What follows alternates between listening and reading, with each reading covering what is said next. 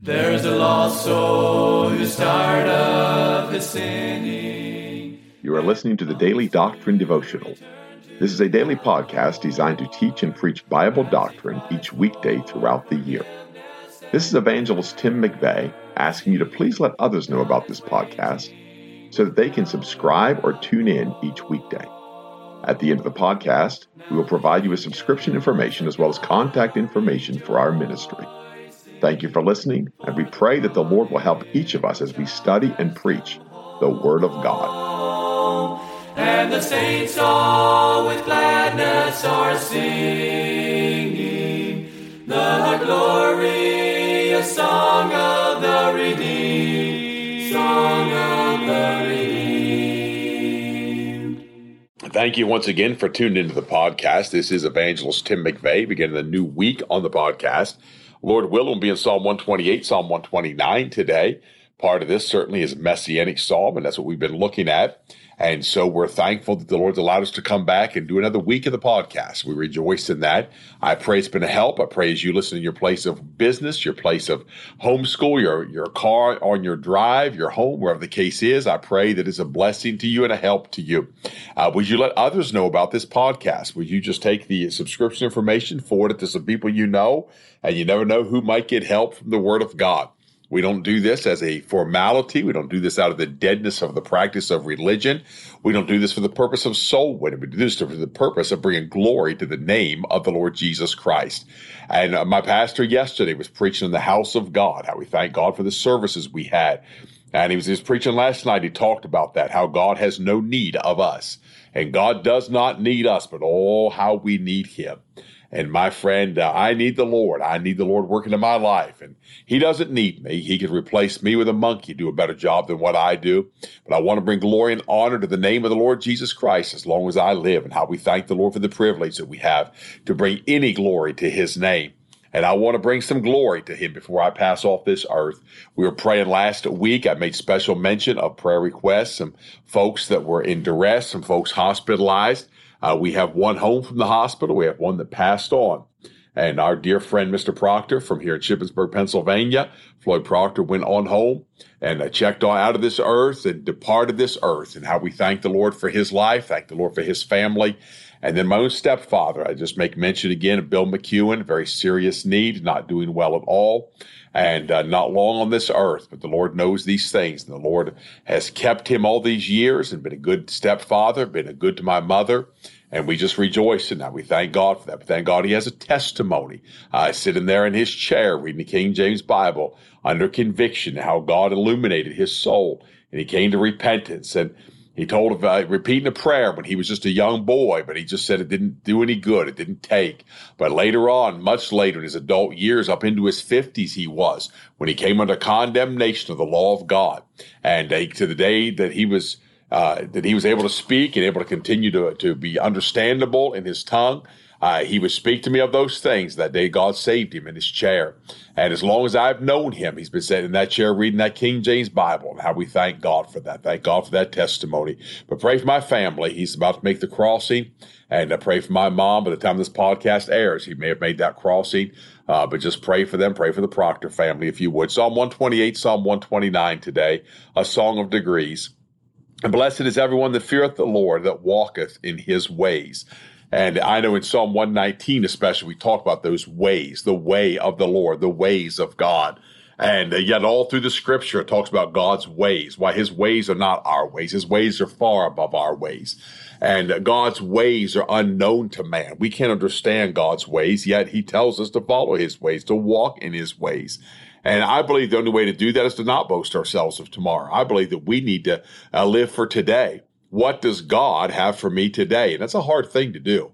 Uh, it's a hard thing. I came out of quality control in the United States Air Force and then in the contract world. It's a hard th- thing for me to submit to that. What, what does God have for me today? Not worrying about tomorrow, not boasting of tomorrow, certainly not fretting about tomorrow. And to walk in God's ways. What does God want for me today? To walk in His way today, the ways of God, holiness, godliness, to be content, to be satisfied, to be joyful, to have peace. And oh, what a blessing it is to go down to the house of God on a Sunday and God to restore your soul and God to seat you in heavenly places in Christ Jesus and God to show you again just how worthless you really are. And what a blessing it is that God would consider enough of me to think of me enough that He'd come to where I was and show me how utterly worthless I am. And I have absolutely no value in me. There's no value in Tim McVeigh. There's no value in this flesh. I can't find any good in this flesh. That is in me. That's this flesh dwelleth no good thing. But yet in my soul dwells the holiness of God. We have in the same spirit of faith, I believe, therefore have I spoken. And for God to reduce me to that place to realize I have no value in me, but the value I have is in Jesus Christ. And oh, how we bless his name and thank him that God would be so good to us to show us that, but God would reveal his ways to us, the ways of his dear son, Jesus Christ.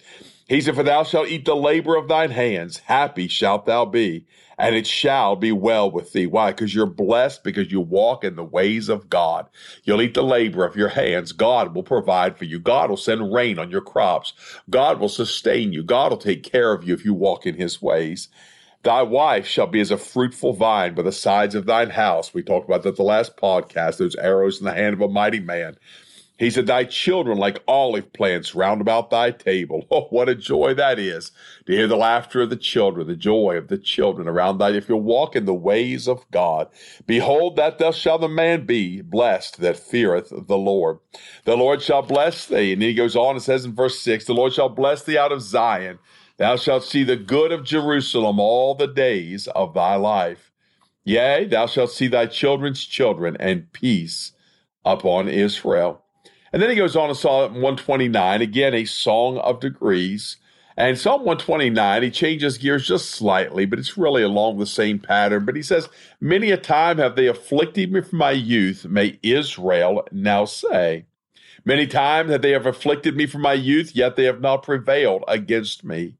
And then we see the messianic look here, and I realize he's talking about Israel. He's talking about a people. He's talking about a nation. But then when the psalmist changes gears to verse 3, we cannot help but see Jesus Christ. When he says, The plowers plowed upon my back, they made long their furrows. Why did they plow upon his back? Well, it's those that ran at him. It's those that crushed him. It's those that laid that whip. Pilate, when he scourged him, and the word of God said Pilate scourged him, took that whip and laid his back open. The plowers ran upon him and all how we see that ties in with Jesus Christ, and you realize it's him that was afflicted from his youth. They hated the idea that this man would come out of Nazareth. They hated the very concept that this man would come. Can anything good come out of Nazareth? And not only out of Nazareth, he came out of Galilee. He was born in Bethlehem, Judah, as the prophet foretold. he wasn't born in a king's home. He was born in that lowly stable there behind the inn. And oh, my friend, what a joy it is to know that Jesus Christ was the lowest of the low. He, he was so low that men could not esteem him. But when they did esteem esteemed. They saw esteemed him stricken, smitten of God, and afflicted. That's how low he was. God himself had smote Jesus Christ. God himself had afflicted Jesus Christ. The plowers plowed upon my back. I believe that's also in Job 16 when God ran upon him, took him by the neck and shook him. He plowed him, tore him to pieces. He rent the Godhead in pieces. The verse 4 says, The Lord is righteous. He hath cut asunder the cords of the wicked. And then in verse 5, let them be all be confounded and turn back that hate Zion. That confounding. Oh, what a strong word that is to be confounded. Yet he said that those that believe shall not be confounded. Oh, what a blessing it is. We're not confounded. This doesn't turn me upside down. This doesn't turn me inside out. One of the great confoundings we find in scripture when God confounds men when God, because of their unbelief, God will confound their minds and their minds will be so twisted. Their minds will be so topsy turvy. And the longer I go in this ministry, I find out I'm not a bleeding heart like I used to be. I realize men have established their own paths. Men have established their own ways. Men have hardened their hearts long before they destroyed themselves. They hardened their hearts against God. Long before we saw the evidence of destruction, men had hardened themselves. You know why? Because they were confounded, because they turned back, because they hate Zion. They hate that city of God. They hate that mount in the city of God. They hate that place. Why? They hate the concept that a man in, enrobed in flesh that was called Jesus Christ was the Son of God. He was God in flesh, and he died on the cross for their sins. And he died not for their sins, but for the sins of the whole world. And we not only died for their sins, and then was buried in a tomb, buried in a borrowed tomb. And then after three days and three nights, he resurrected and he did all of that. And here's what men hate according to the scripture. You see, Jesus Christ, the Son of God that died for our sins, died according to the scripture. He was buried. After three days, he rose again according to the scripture. That's what they hate. They hate the word of God. They hate that mount of God because it tells of a place that Jesus Christ died according to the scripture. They hate the word of God. They love their ways rather than God's ways. They love their ideals rather than God's commandments. And they love their thinking more than they love the precepts of God because every man does that which is right in his own eyes. And they think their ways are right. They think their way is right. They think it's better. And they hate the things of God. They hate Zion. So God's confounded them because of that hatred of Zion. He said, Let them be as the grass upon the housetop, which withereth afore it groweth up, wherewith the mower filleth not his hand, nor he that bindeth sheaves his bosom. Neither they which go by say, The blessing of the Lord be upon you. We bless you in the name of the Lord. There is no blessing to them that curse God. They are like that, how, that grass upon the housetop. It doesn't even come up and turn. It doesn't even get harvested. It doesn't even turn green. It just withereth before anything. It withereth in the sun and the heat.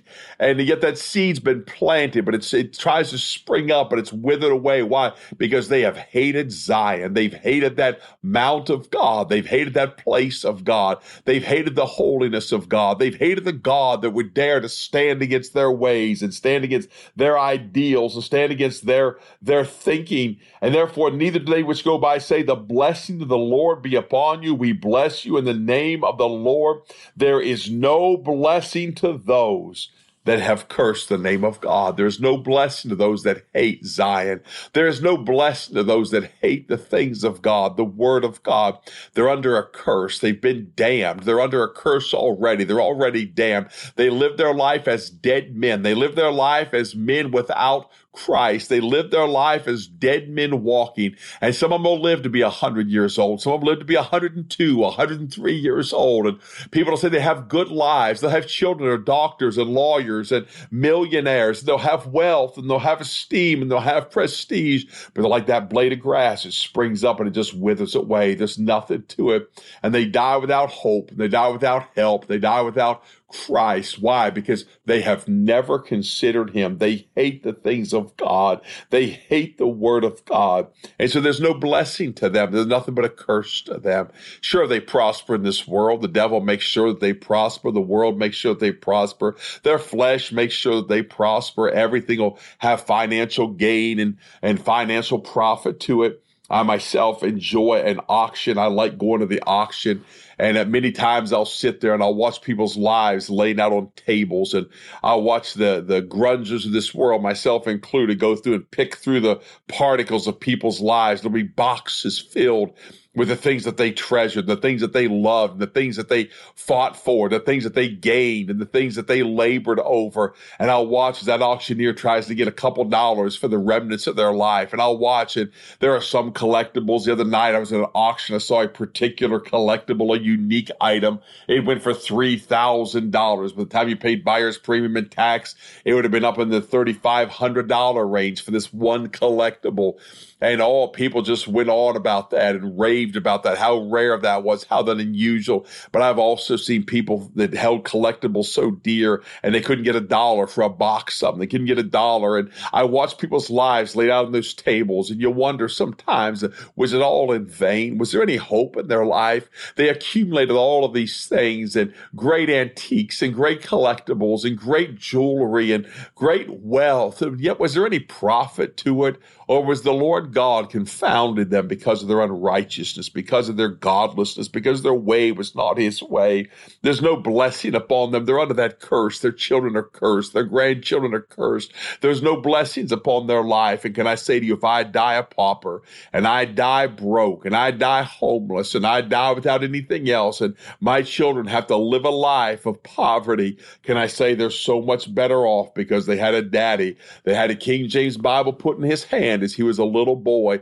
And though he turned against it, and though he was skeptical of it, and though he would not obey it because of his own rebellion, because his ways did not line up with God's ways, yet when he came under condemnation of the law of God, the holiness of God drew him with everlasting love. He drew me and brought me to himself and brought me to a place of repentance. That was the goodness of God that bringeth thee to repentance. It wasn't what God did for me, it's just who he was. That's why he brought me to repentance.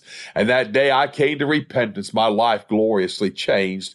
Therefore, if any man be in Christ, he is a new creature. Old things are passed away. Behold, all things become new. I'm no longer under a curse, I'm no longer bound to a curse, I'm no longer under wrath. I'm no longer under judgment. I'm no longer uh, a target for God. No, rather, I'm a target for the blessings of God and obedience to God and following Him and obeying Him. Those could go by and say, The bless of the Lord be upon you. We bless you in the name of the Lord. My children have the blessings of the Lord. My home has the blessings of the Lord. My life can have the blessings of the Lord. Again, not because of who I am, because who He is, not because of my genealogy, because who Jesus Christ is, not because of who my family tree or my family uh, fortune, or not because of my religion, or not because of anything else other than God is good and God is faithful, and it is a whosoever will salvation.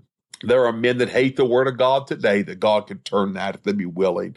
If they'd say, you know what, I'll embrace this Savior. I'll believe this Savior. I'll love his word. God would turn their captivity just like he turned the captivity of Zion. God would turn that captivity and receive the blessings of God, but they got to be willing to turn. They got to be willing to receive. They got to be willing to believe the word of God. Again, we're finishing Psalm 128, 129. I hope you have a great day. Lord will, in the days to come, we'll be in the Psalm 130s with the Lord's help. Pray for us. Pray for the upcoming meeting in Shinglehouse. Have a great day. There's a lost soul who's tired of his sinning, and he longs to return to the Lord as he cries for forgiveness and mercy. You have been listening to the Daily Doctrine Podcast with evangelist Tim McVeigh. For correspondence, please contact us through our website andsomeevangelists.com and use the contact form to connect with us. You may also subscribe to the podcast through our website or search for Daily Doctrine Evangelist Tim McVeigh on iTunes, Google Podcasts, Spotify, Audible, or Amazon. To write to us, please use our church address, which is Manasseh Community Baptist Church, 70 Back Hollow Road, Blain, Pennsylvania, 17006. Thank you for listening, and we pray that the Lord will help each of us as we study and preach the Word of God. Don't forget to subscribe and tune in tomorrow. And remember to look up, for your redemption draweth nigh.